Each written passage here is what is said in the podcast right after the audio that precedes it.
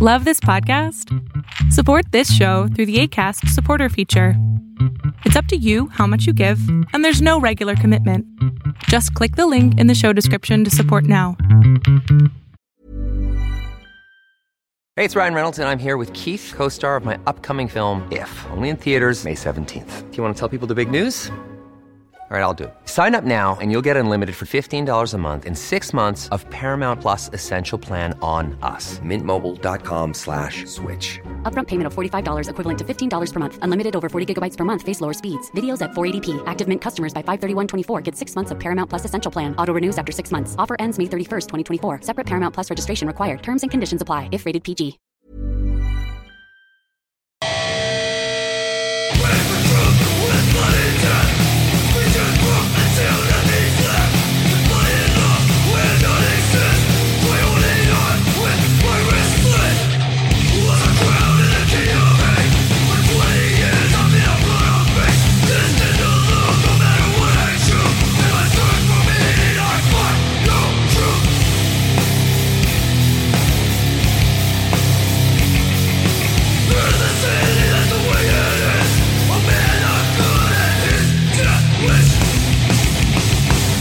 Forget time. You gotta not give a fuck if you live or die. You gotta get to where nothing means nothing. Hello, ladies and gentlemen, and welcome to Getting It Out Podcast. You're not where nothing means nothing. You're where podcasts mean something. I don't know. I don't know exactly where you are or where you want to be, but you're listening to Getting It Out Podcast. And that was Sheer Force with Streets of Pain. That's a new track from their new EP, a 3-song EP. I don't want to call it a demo because it's not their first, so I'm removing the demo tag from it. Not that anybody put it there, and I'm calling it an EP. 3 quick tracks, Streets of Pain, The Long Dark, Against My Will. All of them are great. That one was the quickest, but I think it was the best. It kicks off the EP for San Antonio hardcore, and I think it's pretty sweet. Coming out now. Well, it's available now to listen to stream everywhere from Within Records, but the tape is still available for pre-order, ships out next month, so go check them out if you haven't yet. Band that was emailed to me by the members themselves, and I'm very happy they did because I missed it. I'm usually pretty up to speed on what's on the From Within roster, but I missed Sheer Force, so I didn't want you guys to miss them like I did. Again, that track, Streets of Pain, from the Streets of Pain EP, out now on From Within Records. Check it out. On this episode of the podcast, we're talking more hardcore. We're talking to James from Ends of Sanity. They're a hardcore band based out of North Carolina, and they've got a new EP on Daze called Eligible to Die. We're going to talk all about that. But first, let's go over to New Jersey and check in with Hot Zone. Check it! Make family out of friends! Make friends out of to my family, make friends till they bury all the places we've been. We're never sitting it out. We be getting it in. Where you getting it out? I said all the places we've been. We're never sitting it out. We'll be getting it in. Where you getting it out?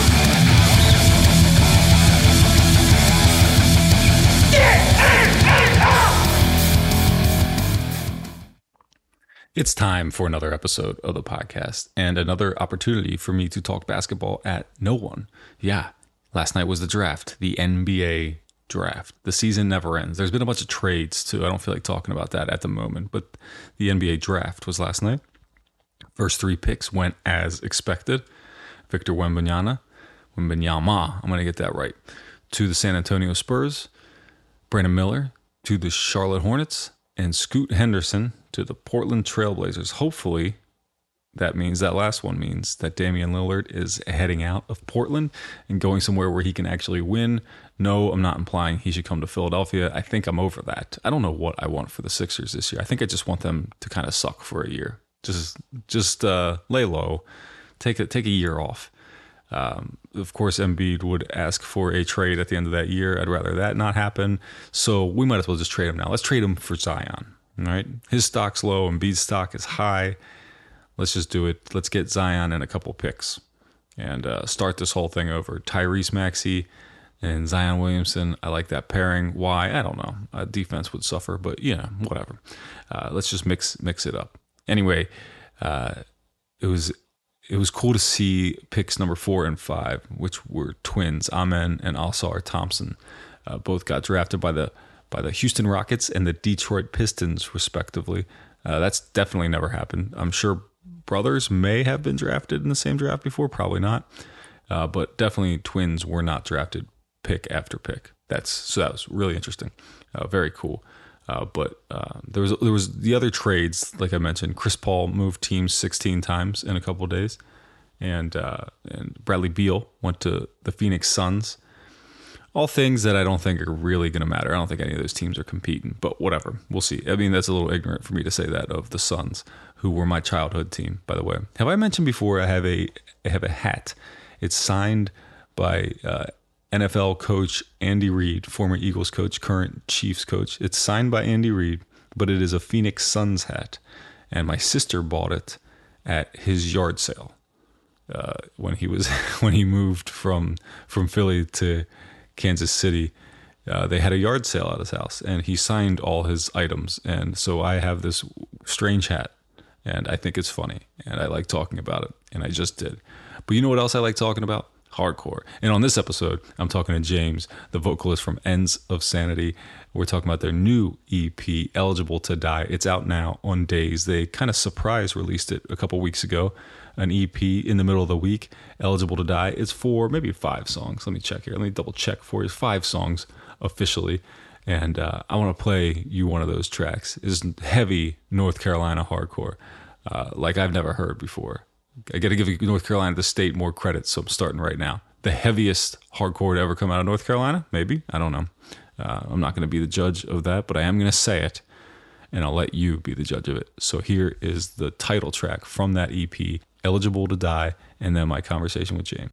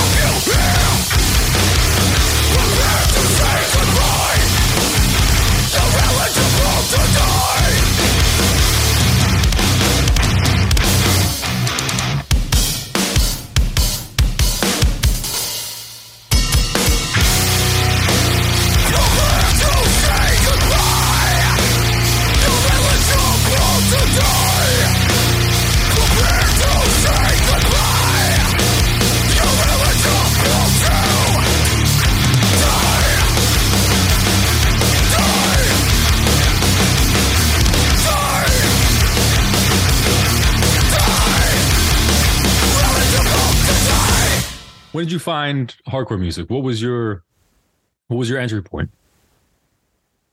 Well, it was kind of like a typical, like, some buddies were going to a show and I was like already into like aggressive music at the time. But it was like a VFW hall show on Long Island with, it's like Stray from the Path, This Is Hell, Ruiner, and someone else. And my buddies were just, hey, we're going to the show.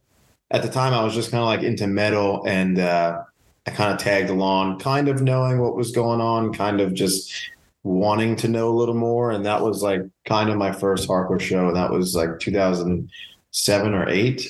To be honest, I was pretty scared because I was young. I think I was 14, and like ambulances had to come and dudes were getting knocked out. And like, as a kid, it was like, what the fuck is this? Like, you know, but right. Pretty shortly after that, a good friend of mine started a band and they were looking for a singer.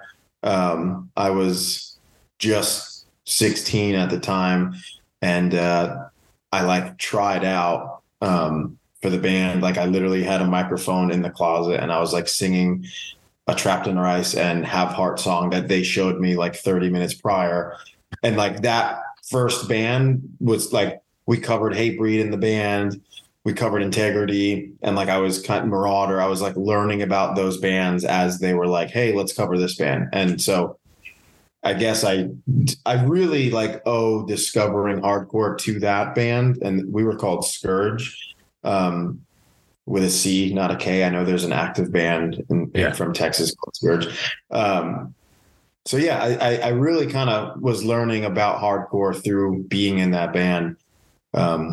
So yeah, that's very cool. And that time period you're talking about, what would we say, late 2000s? That's like when I was in the most, I'd say. That's like when I was like balls deep in it all the time. That's all I gave a shit about. I often blame, or I also often say that that's when I cared way too much about hardcore. That's all I wanted to do, all I wanted to, you know, listen to, go see. And I feel like it set me back a couple of years, so I blame it for a little bit, but but it was a fun time. This Is Hell at one point felt like they played a residency down here in central Pennsylvania at the Championship, which was this venue we had that was killer. Every band used to play here all the time, but This Is Hell was a band that was here like all the fucking time. And it's funny though, because I know that they are a Long Island band, right? Mm-hmm. I feel like I don't often hear them come up in the conversation for Long Island bands though. Yeah, I mean, I think I'd have to agree, and it's strange because growing up on Long Island, like the basis of that band was like a substitute teacher of mine in junior high school. Is that right? And then I became friendly with some of the other dudes in the band. But like there was a time where like there was no one bigger than them on Long Island. I think they kind of changed direction a little bit, and maybe because of that and like the way they went out, maybe they don't get brought up as much. But like if you're from the area, I mean, I definitely think they still have all the love and respect from everybody for sure. Cool. They were well liked down here because we had a Long Island guy living here, so that knew those guys. So that was like the connection in here, and you know. So anyway, it just felt like they were here all the time. But that's a band that was cool for the era. I think they're long gone, right? I don't think they're doing shit anymore. But they actually just announced a Long Island show. Well, fuck. See how out of touch I am. With Stretch Armstrong, I think. Oh, I saw. So yeah, Stretch Armstrong's coming up north and doing like With Honor, Stretch Armstrong. Yeah.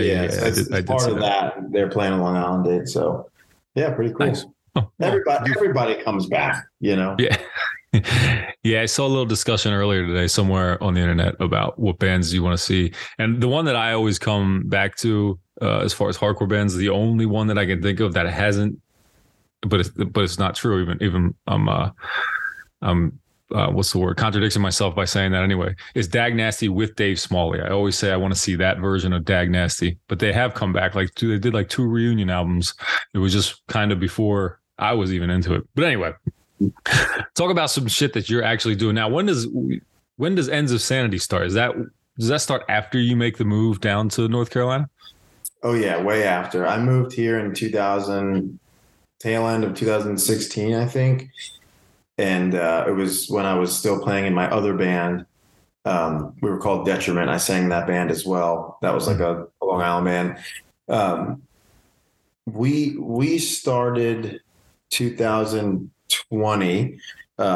It was very much just like a, I'm bored, I want to make some music quarantine project. Remember, like 2020, like every other week there was like a quarantine demo. Yeah. It was like, that was my only intention. Like, it was like, I'm fucking bored. I have nowhere to put my creativity. I wasn't working, wasn't hanging out with people.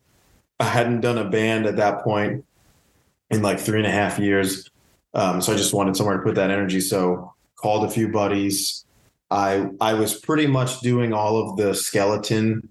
I was like making all the skeletons of the songs with myself and the guitar player Garrett.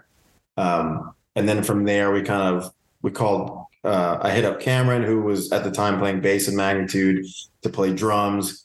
My buddy Ridge, who plays in Life's Question and Pain of Truth, asked him to do bass. He also has done like all the artwork for our stuff. And then Ian, who plays guitar in the band, asked him to play guitar. So it was like the two of us were kind of making everything. And then kind of once we got to the studio, everybody else threw their own, input on. So it started 2020. The first EP came out in 2021.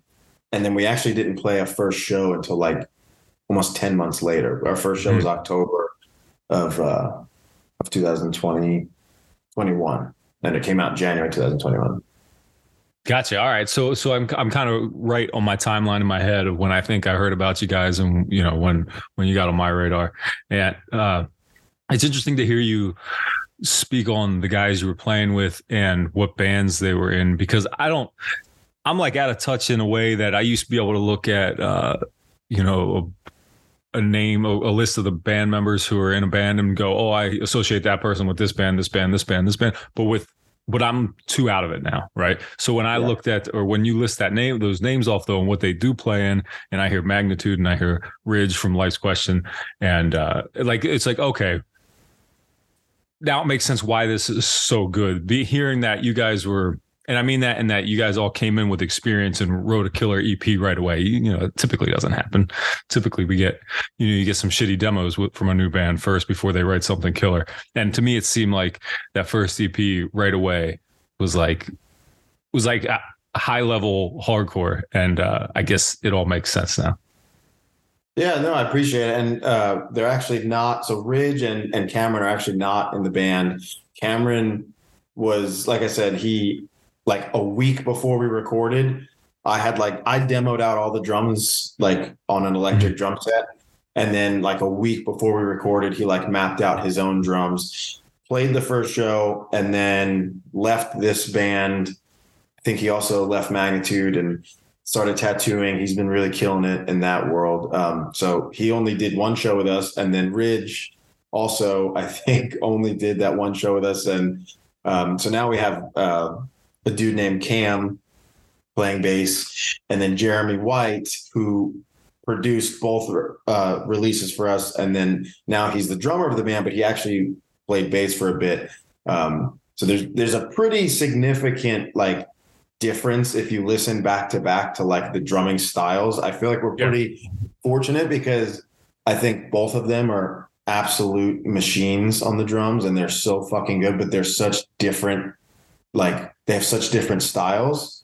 But so that's the current lineup. But like I said, I think we're pretty fortunate because the musicianship in the band, I think, has just been pretty good. And I can say that because I don't play an instrument in the band. So I'm talking about all of them and not myself. Doing vocals is hard. I do vocals in a Baltimore band for a little bit, and it's fucking tough, man. I was very bad at it and didn't do it for long, but man, I think vocalists don't get enough credit and how hard it is, at least to fucking perform, to be on stage and do it. That's a tough job. Yeah, it definitely can be, and if you're out of shape, you're gonna feel it pretty quick. Well, back then I was only smoking like a pack and a half a day, and like the worst health I've ever been, probably. Yeah, I'd probably be better at it now, nearly 15 years later. In the best shape I've ever been in, not smoking and everything, but not going to even give it a shot. So when Ends of Sanity gets together, when you start working on this stuff or coming up with, you know, demos, what was the intention? What did you want to make it sound like? So me and Garrett, like I said, we were the two to kind of just like make all the skeletons, like every song on the first EP we had demos of, and it was pretty much just us making those in my garage. But we were actually doing like a doom metal Black Label Society type band. Like that was what we had started jamming on. And then one day we were just like, yo, like, let's make a band. Like it just wasn't really working. We weren't really super excited about it. We're like, let's make a band that you could like work out to. It's got like Hatebreed worship, but it's not like overly corny. I feel like a lot of people are like, oh, we're influenced by Hatebreed, but it's kind of just like hardcore. Like I intentionally like came up with riffs that were like pretty fucking close to Hatebreed riffs. Like I wanted it to be pretty like, you know, and that first release, a lot of people were like, it sounds like Hatebreed, feels like Hatebreed. Yeah. It's, you can hear it. Yeah. Yeah. Like the influence is obviously there, but the intention was literally make a demo and be a local band. Like the intention was we want to open shows in our area, because there also was, I felt like, a lack of bands in North Carolina. And yeah, we just kind of wanted to be like a local band. And it's only been pretty recently that we've done things beyond like being a local band. But the absolute intention was put out a release and maybe open some shows in North Carolina. That was all we aspired to do. Yeah. Yeah. Well, you went farther than that almost immediately, it seems like. I mean, not necessarily as far as playing out, but the name got out there pretty quick, at least from my perspective. But again, I really liked it. Like you said, the Hatebreed stuff is there, but I just hear a lot of Connecticut hardcore, it seems like. But I mean, I know Hatebreed is a fucking Connecticut band, so whatever. I guess that's the same fucking thing. Right. But I really dig it. It's really heavy without being fucking corny. And that's the thing. You brought up a great point is a lot of times heavy hardcore, like heavy hardcore, just if it's not beat down, which sucks, then it's just like some corny, I don't know. Do we even use the phrase tough guy shit anymore? I don't think we do. But you evade all that and just came up with something that seems like fresh and real and actually sounds good too, which I think is maybe a testament to the experience that you guys brought into the band. But the idea to like open shows, I think that's a very cool thing and a very realistic thing, because a lot of people come into these bands, especially hardcore bands, saying they want to do unrealistic things. Do you think that's just something that you knew because of your experience, that you're just kind of, and maybe your age, that this is the right way to go about it? Well, it was more so I didn't want to. Like I did the whole, like my old band, we did the full US tours. We did some support tours. We did Canadian tours. We did European tours. We did the whole, like, let's fucking hit it. And I'm at a point in my life where I didn't want to do that because I already did it and I didn't have the time to do it. But I also just didn't have the drive to do it. Like, you know, in a few months, I'm 30, you know, I've got a kid. I've got a job that I put a lot of time into that I really love. A lot of the other dudes are in a similar situation. But yeah, I mean, the other thing was like, I thought it would be a fun thing to try and like completely remove any expectations, because when I was younger, it was the opposite, you know, like when you're a young dude in a band and all you want to do is grind, like you want to do that to get something out of it. And like, I didn't want that this time. It was like, I just want to put it out. If people like it, that's cool. If people don't like it, that's also cool. If we get asked to play a few shows in North Carolina, like, that would be awesome. And I think that also just might be a part of like getting older and being around this for a long time, because I think, and it's totally fair, but I don't think many younger people getting into this would have that mindset, because it's like, I fucking want this. And again, like, that's dope. but this is just me at a different point in my life. And we're now starting to like Madball, Pain of Truth and us did like, we played Pennsylvania, actually. We played Baltimore. Reading? Yeah. And we did North Carolina with them. And like that, just doing a weekend tour was like, we never thought we would do that. We kind of said we wouldn't do that, but like, right. If Madball asks, you're not going to say no. So like, yeah. Why the fuck not? So it's definitely shifting a little bit now. Sorry to like jump all over the place, but it's like, we're still very much in the mindset of like intentional and part-time, like we've been a band technically now for 2.5 years. And I think we just played Tied Down in Detroit. I think that was our 11th show. So, you know, after 2.5 years, 11 shows, dozen shows, it's pretty, that's pretty low. Yeah. Yeah. I like it though. And that's, I feel like that's something though, like what you're talking about, the expectations, not even really having any expectations is such a cool thing, but only a thing, which I was kind of getting to before, that you come to from the experience of the opposite. Yeah. And that's basically what you were just saying. But, and I find it often is the case when talking to people that have been in bands for a long time or different bands or whatever, you know, it's kind of the wisdom that comes with been there, done that shit. Yeah, for sure.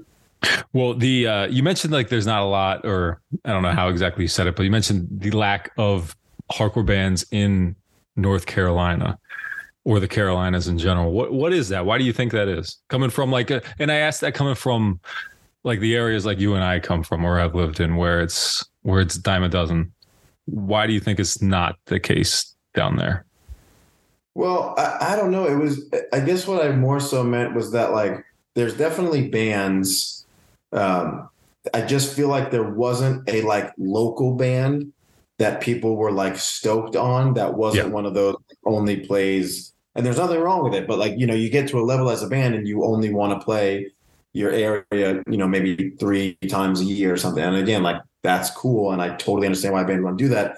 But I was like, I know that we could make something halfway decent, and I have a feeling kids would be like a little stoked on it. And it excited me to think about being in a local band that kids were stoked about that could play often and not just another like either local band that kids don't really mess with or like that mid-sized level band that you only get to see twice a year. Yeah. You know? Okay. And truthfully, we don't really get asked to play a lot of shows. In North Carolina. And I used to book a lot of the shows. So I put us on like the first show we ever played was a benefit show for our guitarist's girlfriend. We were raising money for her cancer treatment. And then I think we've only played North Carolina 3 other times, but you know, if someone asks and there's a cool show, like we'll play, but yeah, we really haven't gotten asked too much, but I think it's also like, there's Fading Signal does a lot. They play a lot. They're doing really cool stuff. And I feel like people are pretty excited about them. Invoke doesn't play that much, but again, I understand they've been a band for a while. And when they play, kids are excited. They bring kids out. So when you're at that level, you know, you don't want to play 5 times a fucking month. They're actually playing our record release, and they just played like 2 days ago with Magnitude. Again, Magnitude, they don't play much, and I completely understand it. So I don't know. I don't know what the reason is. I don't really know. I think a lot of people in hardcore are all starting to like figure out the secret recipes, or they think like the formulas. Yeah. Like, I feel like there's this new like era where like people just think they have all the answers, and A, I don't think they do, but B, I think a lot of people are just like, I feel like it used to be a little more ignorant in the sense of like, you just fucking played. You didn't really think too much about it. You just played shows. Right. And now it's sorry to cut you off, but now it's a like work hard, not, or work smart, not hard thing instead of just a grind it out. It's a. Totally. And I think that works if people care about your band, but if no one gives a shit, It doesn't fucking matter. I also think it can't work if everybody's doing it. Exactly, you know? There's got to be some bands that are just fucking road dogging it, right? Totally, yeah. I don't want to be those.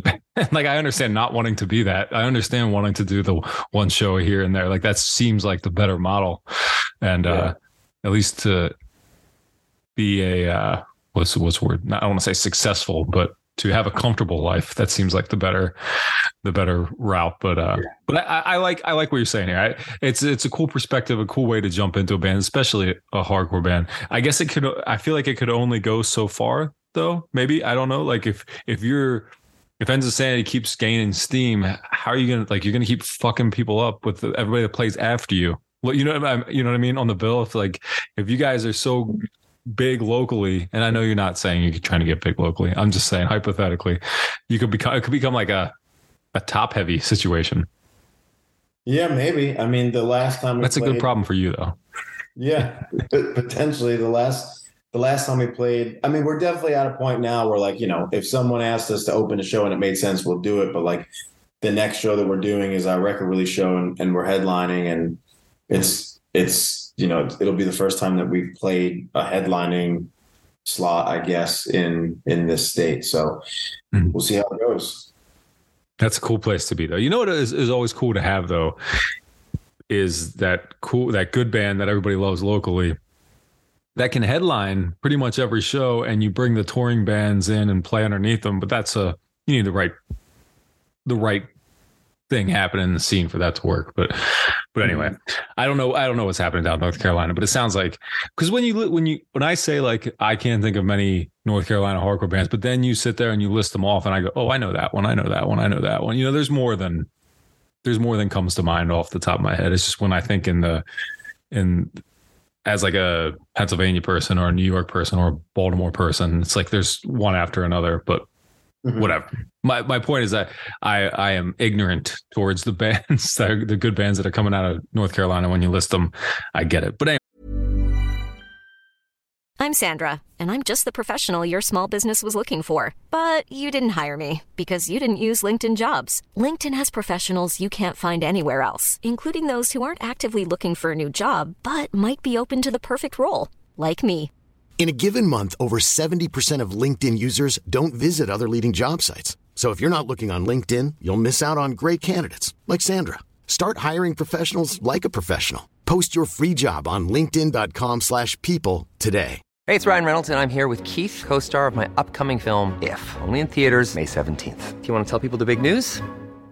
All right, I'll do it. Sign up now and you'll get unlimited for $15 a month and 6 months of Paramount Plus Essential Plan on us. MintMobile.com/switch. Upfront payment of $45 equivalent to $15 per month. Unlimited over 40 gigabytes per month. Face lower speeds. Videos at 480p. Active Mint customers by 531.24 get 6 months of Paramount Plus Essential Plan. Auto renews after 6 months. Offer ends May 31st, 2024. Separate Paramount Plus registration required. Terms and conditions apply if rated PG. Like, tell me about this new EP. It's 5 songs, I want to say, and I've listened to it a ton. And it picks kind of up right where you left off with the previous 4. This one, both of them were on Daze, right? Yep. So just tell me about putting these together, these tracks together. We played for almost. It was like 2 years of playing the same 7-minute set.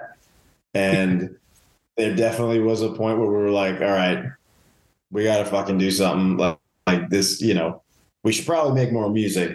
I didn't think we'd ever make anything past that first EP, to be honest. That wasn't really like the plan. But like I said, when Jeremy kind of joined the band, if you notice, like, the first EP is very like, simple. Things are very like cut and dry. There's not a lot of like crazy technicality and stuff, and that was intentional. Like, I can't play technical stuff. Garrett, the guitar player, definitely can, but when I would make skeletons, or when he would make skeletons with me, like, I tried to keep it super simple. And then when Jeremy came on board, he's like, he thinks of shit that I don't even understand, and sometimes to the point where I'm like, hey, let's dial it back. But this EP was like, I was a real control freak for the first one, with everything down to like the way the art looks, the track names, like I was pretty much in control of everything. And this one, I really let up a little bit. Like I was a big part of writing like two of the tracks, but the rest was really a collaborative effort. And we didn't do that with the last one. So the biggest difference for this one is everybody had a say in the riffs, the structures. I actually, I asked their opinions on like lyrics and cadences, and I had everybody come in for like group vocals. And I also think I really relied on Jeremy for like, does this sound cool? Does this not sound cool? So the biggest difference was way more collaborative. The first one was really just two people writing the whole thing. With this, I wouldn't say there really was any intention. It was just like, we obviously need more fucking music because we have 7 songs, 7 minutes of music. But I think it's just objectively better. Like, I think if you listen back to back, like there's pretty obvious step ups. Like Jeremy has gotten worlds better. Not that he was bad, but like, just in terms of the recording quality, I think it sounds like a big step up. And I don't know if that answered your question. I feel like I went on. I don't remember what my question was, so it's good. It's good. Well, that works. Dude, I always say this to everybody when I talk to them or when I do these, and they're like, "Oh, I rambled a bit." Rambling's perfect. Don't worry about rambling. That's ideal. You know, I say something and you talk for 20 minutes. That's perfect. But not that you did that. But you did mention the playing the same 4 songs for 7 minutes, and I thought about that while listening to your full discography today, just, kind of on repeat. And I was like, this is, even with these other, 13 minutes, you're still at like 20 minutes total of tracks between. Yeah. Which is funny. But that's kind of right where you want to be as far as a set list too. And if you can hit every track, that's a good thing, as long as they're all good. And I think you've succeeded. But I do see what you're saying as far as the step up, the evolution in the sound from EP1 to EP2, which, by the way, I keep glossing over the titles. Eligible to Die is the new one, which is an interesting title. Tell me about naming the record that. Yeah. We are all mortal. And I don't think we think about it enough in everyday life. And it's not in like the overall theme of this band has been very like positive, but in like a realistic aspect, not in like a, nothing goes wrong, but like how to deal with it when things do go wrong, and, finding the good and the bad. But I mean, the title is like, first of all, the idea of naming a fucking record was so, like, I hated it. Like the EP is self-titled because like, I don't like naming things. I overthink shit a lot. And I don't know, but it was the first track, and I just felt like it kind of encompassed like the overall theme of the record. Like the whole record is not about recognizing that we die or anything, but the lyrical content of this was definitely more dark than the first one. And I think it was like the biggest thing that I resonated with personally, making the lyrics to this. And I just think it kind of sounds cool too, like it's a weird way to phrase it, but when you like dissect it, it's like, oh, like, yeah, everyone thinks about that. But I just kind of wanted to highlight that, like, we are all, this happens to everybody. Right. And, ready or not, you are, it doesn't matter if you're ready to die, you are eligible. We are all.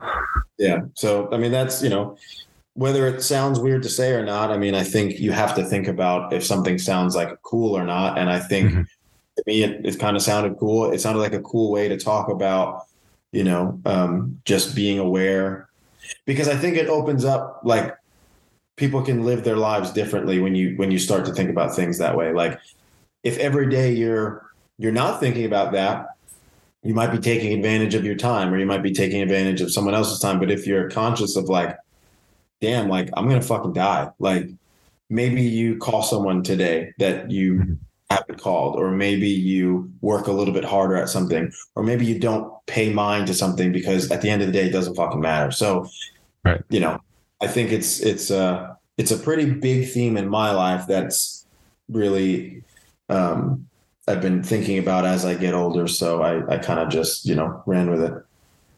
I like it. Part of the reason that I like it so much is I was recently in a situation where I was worried about one of my kids and,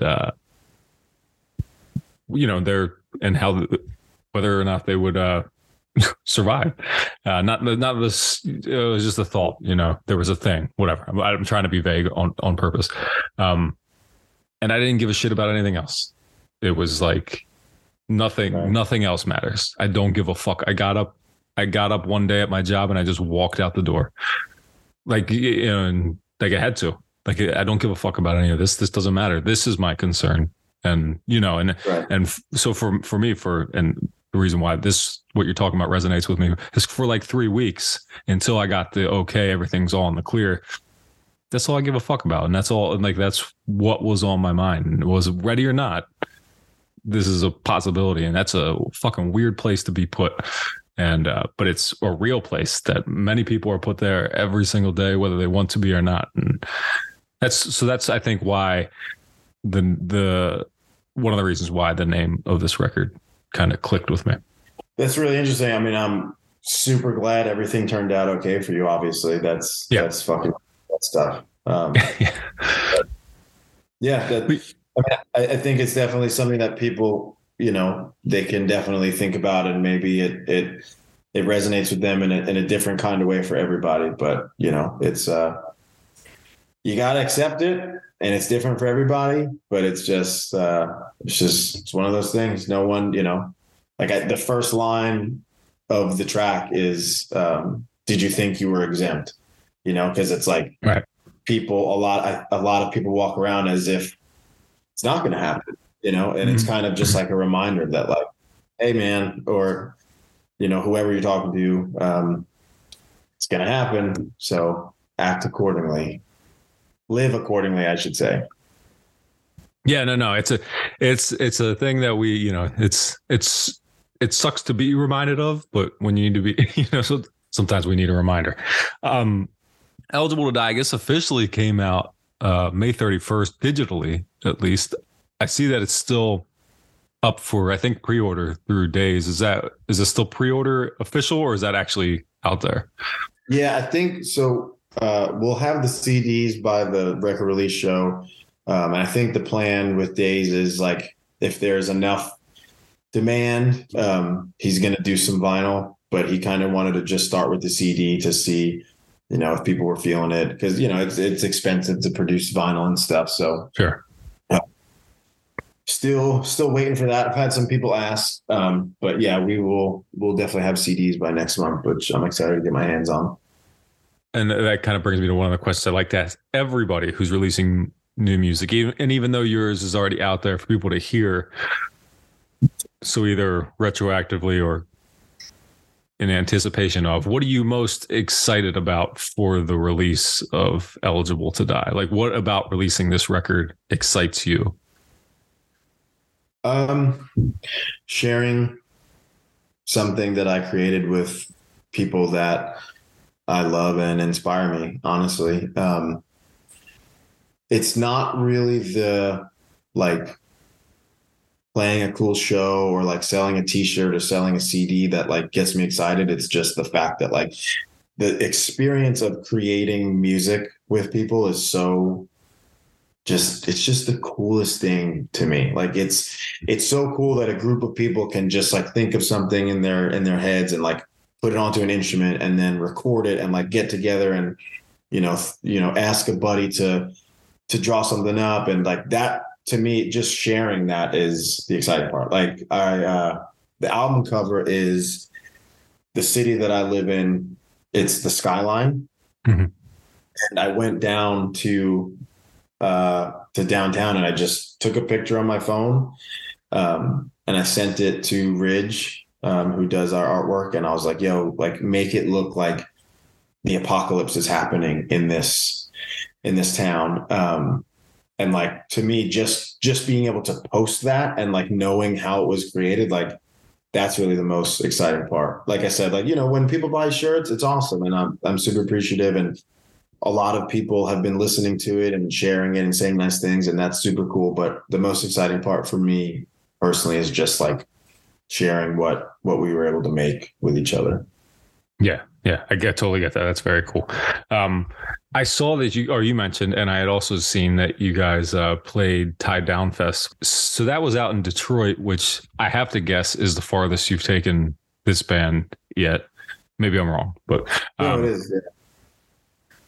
Well, we played Chicago. It's kind of like the same. It's pretty close. Yeah. Yeah. How did that go, being in a band that doesn't play out much? Actually, because, you know, I was talking to a friend of mine who was there earlier today, and he was telling me about the Baltimore bands that were there, because he knows that's where my interests lie. And I said, what? And I asked him specifically, did you check out Ends of Sanity? He said, actually, you were the first band that played when he got there. Or I don't know where you were at in the lineup, but you were the first band that he saw, and he said you guys were great. So I'm curious from your perspective how that went, that show way out there. Yeah, it was awesome. Jimmy and Curtis, who put the fest together, did a fucking great job. Like in terms of like playing, it was ran so perfectly. There was like no hiccups. It was such an accommodating event if you played and like attended, I guess, as well. We played super early, which, you know, to be expected. We're a pretty new band that doesn't play much, but we played at like 1:40. And I mean, definitely exceeded our expectations. Like kids were moving the whole time. Kids were singing along the whole time. And this was, you know, 4 days after the EP came out. People definitely seemed pretty stoked. It was really cool of Jimmy and Curtis to even put us on, just because like they had asked us to play when like we did the Rumble as well last year. But like, you know, we haven't really done festivals and stuff. So like it was really cool to be included, but it was fucking great. Like probably top 3 shows I've ever played in my life. And, you know, I've been playing in bands for like 14 years. So it was like half of your life. Yeah. Yeah. It was fucking awesome. Like it was so great. We sold a ton of merch. The vibe was great. Like I can't say enough good things. It was fucking awesome. Very cool. You mentioned, so you played that and you played the Rumble last year, or whatever, the last Rumble, whatever it was. And I had something that written down here that I wanted to ask you, because I'm curious always with newer bands, any bands really, how you value the United States hardcore fest circuit thing. Like, is that an important thing that you want to get Ends of Sanity part of? It seems like it's a damned if you do, damned if you don't thing. I don't know. I'm just curious from a band perspective how you view playing or being part of all these fests. I think it's great. I mean, like I said, we've only played 2 of them. I'd be happy to play any more of them, but I think it's great. I mean, just attending them, it's a big reunion with people that you haven't seen in a few years, or it's, you know, a bunch of people coming together that you may not have seen in the same room. I think it's great. I think it's awesome. I'd be happy to play any again, but it's not like if we don't, that I feel like the band is doomed or something like that. You know, like I think they're great. I think sometimes they can hurt if it's like, you know, it takes a lot to put on a festival. It takes a lot to put on a great festival. And I also think like, there's a lot of newer ones that might pop up that don't really stick around because it's just so difficult. There's so much money and there's a lot of competition, but I think they're great. The jump too, that they had from the first one to this one, like they're in a really, really good place. So I'd be shocked if it didn't stay that way. But yeah, I think the festivals are great. I mean, I think playing to fucking 40 people is cool. If the vibe is good, I think playing a festival to 1,000 people is also just as cool.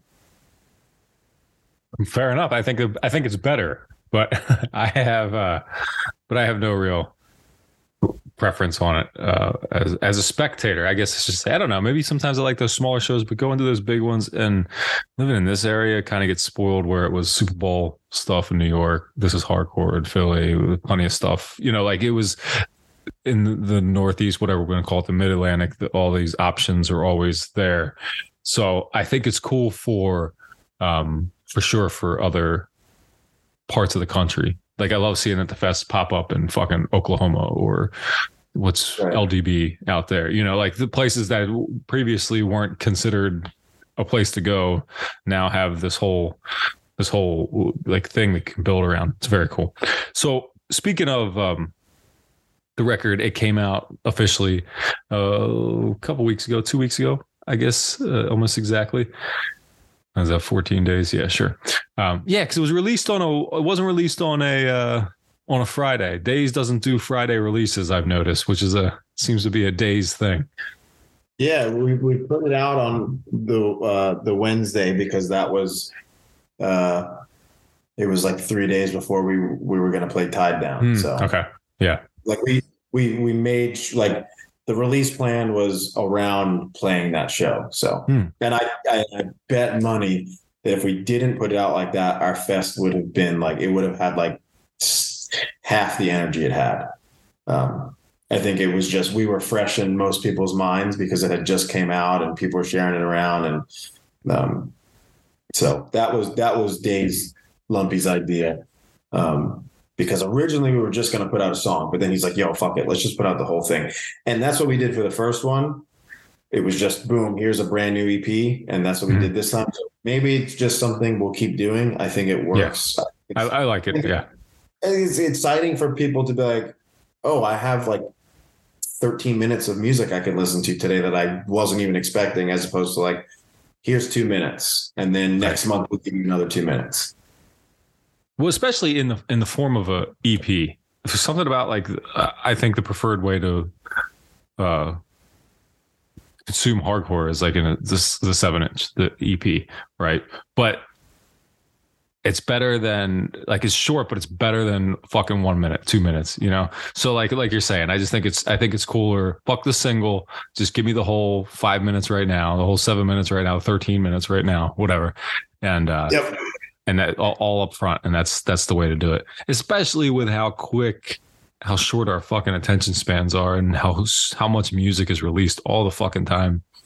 To remember that we got one single and then 2 weeks later we got another one. And 2 weeks after that, there's another one, you know, that's hard to keep a release in your mind, and things fall away pretty quick. But I don't think that's going to happen with this one, because I think it's a heavy hitter and it's a cool one. Is there a specific thing, message, whatever, maybe it's just exactly what you talked about before, but that you would want somebody to walk away listening to this EP with?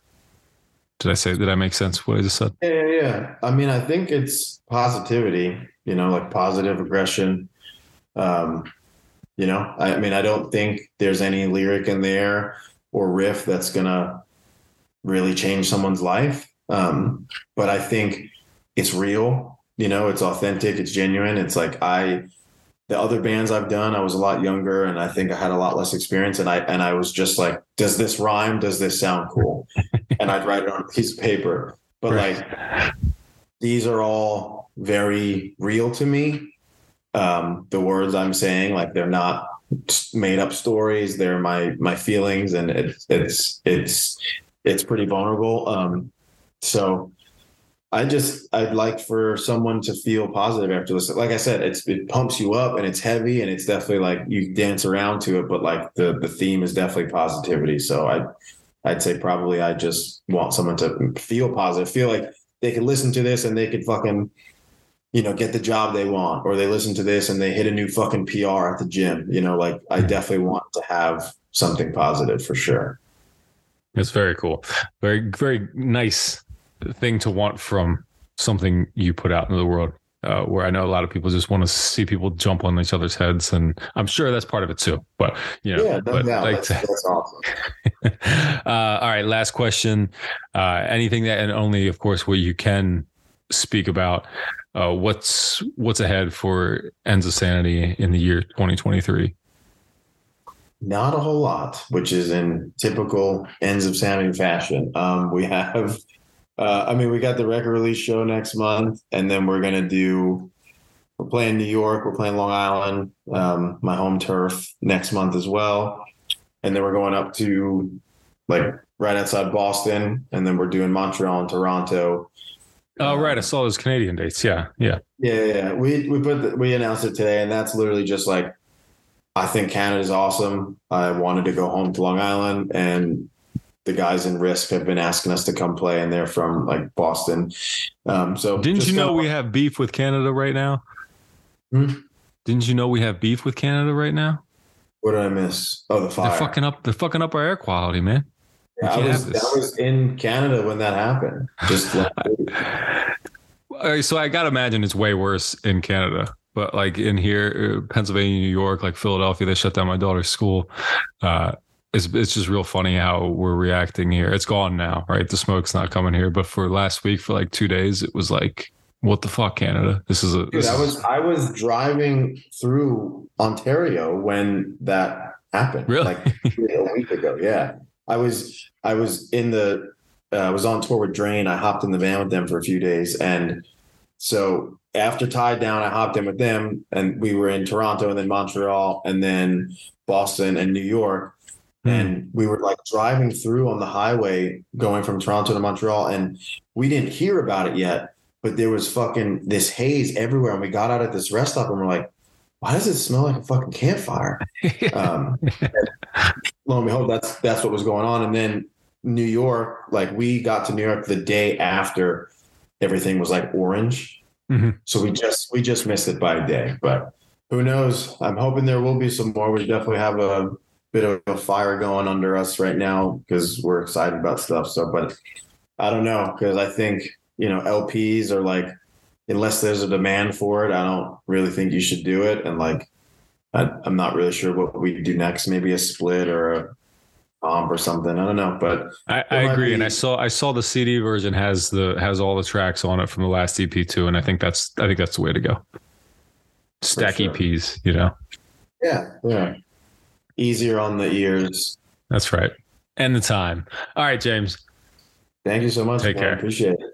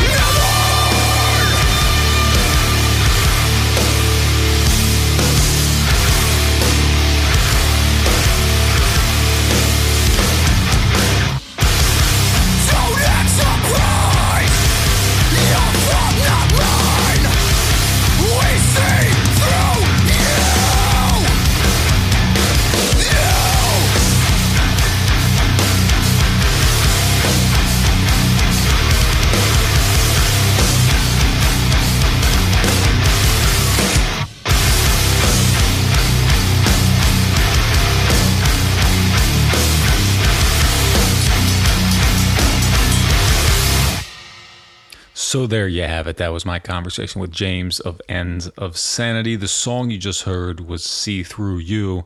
That's the second track, and probably maybe the heaviest track on Eligible to Die, their second EP, sophomore EP, available now on Daze Records. Daze puts out tons of good shit. Another label that I have a hard time keeping up with. They just seem to sneak their releases out there. They don't care about release days, release dates. They just drop them when they feel like them. I respect it, but it frustrates me because I can't keep up. Anyway, I should get From Within or Days on here, or both, for a label spotlight episode. I would like to do that. Just saying that out loud so I remember. Anyway, I want to thank James for his time and conversation. I want to thank you for listening if you've made it this far. I want to encourage you all to go to gettingitout.net, check out what's going on there. If you listen to the end of the other episode that came out this week, you'll hear I'm a little slow with the news updates this week. I'm trying, covering for someone at work, got summer camp runs to make in the morning and afternoon, so a lot busier than usual, but we'll keep things moving on the podcast, on the website, everywhere that things happen. Still doing 2 episodes a week, so I think that's pretty good. But that will be it for this episode of the podcast. I'm going to end it with a track from Fixed View. They're a hardcore band out of Jacksonville, Florida. Duval, I believe, is something they say. Anyway, not them specifically, but people from that area. They love their county. It's a county, right? Okay, I don't know. Anyway, Fixed View is a cool hardcore band from down there in Jacksonville. They've got a new EP. Well, no, they call it a promo. Promo 2023. It just came out on Restricted Airspace Records. 3 tracks. And this one I'm going to play you is called Stolen Liberty. It's from Promo 2023. I just told you that. Restricted Airspace Records, Jacksonville, Florida. Fixed View. Thank you for listening. Bye-bye.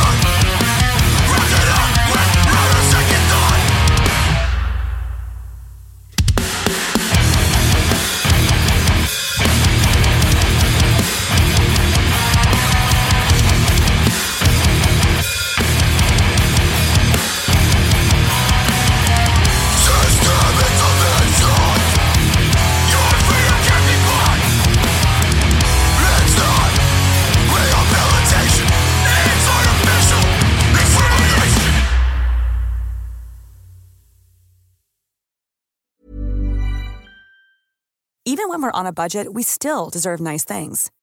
Quince is a place to scoop up stunning high-end goods for 50 to 80% less than similar brands. They have buttery soft cashmere sweaters starting at $50, luxurious Italian leather bags, and so much more. Plus, Quince only works with factories that use safe, ethical, and responsible manufacturing. Get the high-end goods you'll love without the high price tag with Quince. Go to quince.com/style for free shipping and 365-day returns.